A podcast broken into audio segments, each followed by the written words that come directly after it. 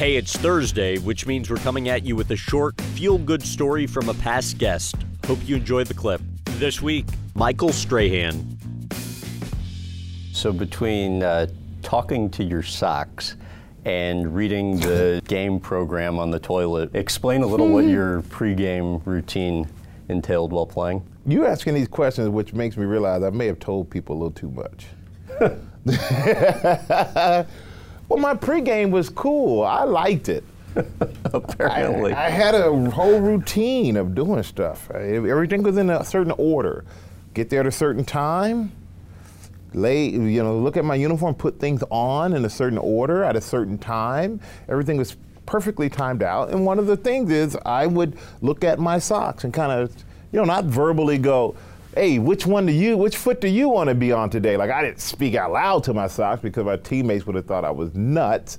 But, I would look at my socks and I would go, hmm, which one, which one would you like? Which foot would you like today? Then they go, they debate sometimes. They debate, not have to put the sock on. And then the sock may go, ah, I don't like this one today. And then I would switch them up. I'm like, okay, now that feels good. I just felt if my socks didn't tell me and I put the sock on, it was like, no, that's not a good one, then I would be clumsy that day. So I had to listen to the socks. I had to. And then I would get the game program. And as the years went on, I even learned myself. It is, football players try to look mean in a game program, you know. Try to look so mean. But if you look at somebody and they're mean, you kind of expect you have some expectations. But if you look at somebody in the game program who you hear maybe mean and they're like this, a mean person smiling is an insane person. so I would change it. I would be in the program like I did. I should do like glamour shot.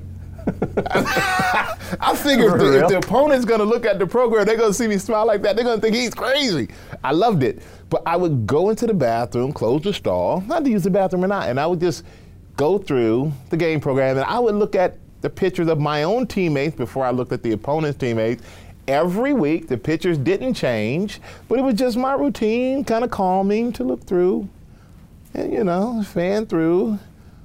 Yeah, yeah, it was, I don't know. Maybe I need to find an old program in the bathroom, calm my nerves.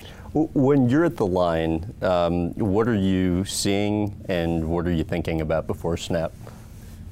I used to watch so much film and like study habits and and little things that probably a lot of people may didn't see. I I would study so much film that I would I would start on the tackle and then I would watch the same plays over again. Uh, you know, with three or four games, I watched the guard at that time. Then I watch it over again. I watch the center because there are certain things that each one would do before a certain plays that one may give away what the other one's supposed to. You know what I learned? I never pay, I would always be so late to get down. I was always the last guy, basically, to get into a stance and the coach used to start yelling, like, oh, you need to get down. And I was wait till the last second to get down because I'm watching where everybody lines up. If anybody moves, because I've already watched enough film to know, well, if he is there, there's only certain things that he can do. If he's here, then I know he can affect me in this way. If this tackle's here and his foot is cocked a little bit with the heel to the inside, then he's probably pushing off to go down. If his heel is straight up, he's probably dropping by, uh, back for a pass. If his heel is closer to the ground, he's probably coming at me in a run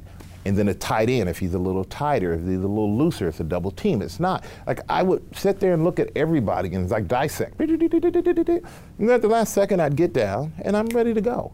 But I used to love to like dissect the play and it made the game easier because I knew there were certain plays. Ah, no way this play is coming towards me. All I got to do is seal off the backside. So don't even waste the energy exploding off the line and then got to gather yourself because you're out of position because you really need to go that way. I was able to ease off and just shuffle down the line. It saved a lot of energy so that I was able to be a little bit more explosive later in the game because I knew where to conserve and then where to go all out. Describe how you would basically go deaf when you got to the line. Well, you don't hear anything.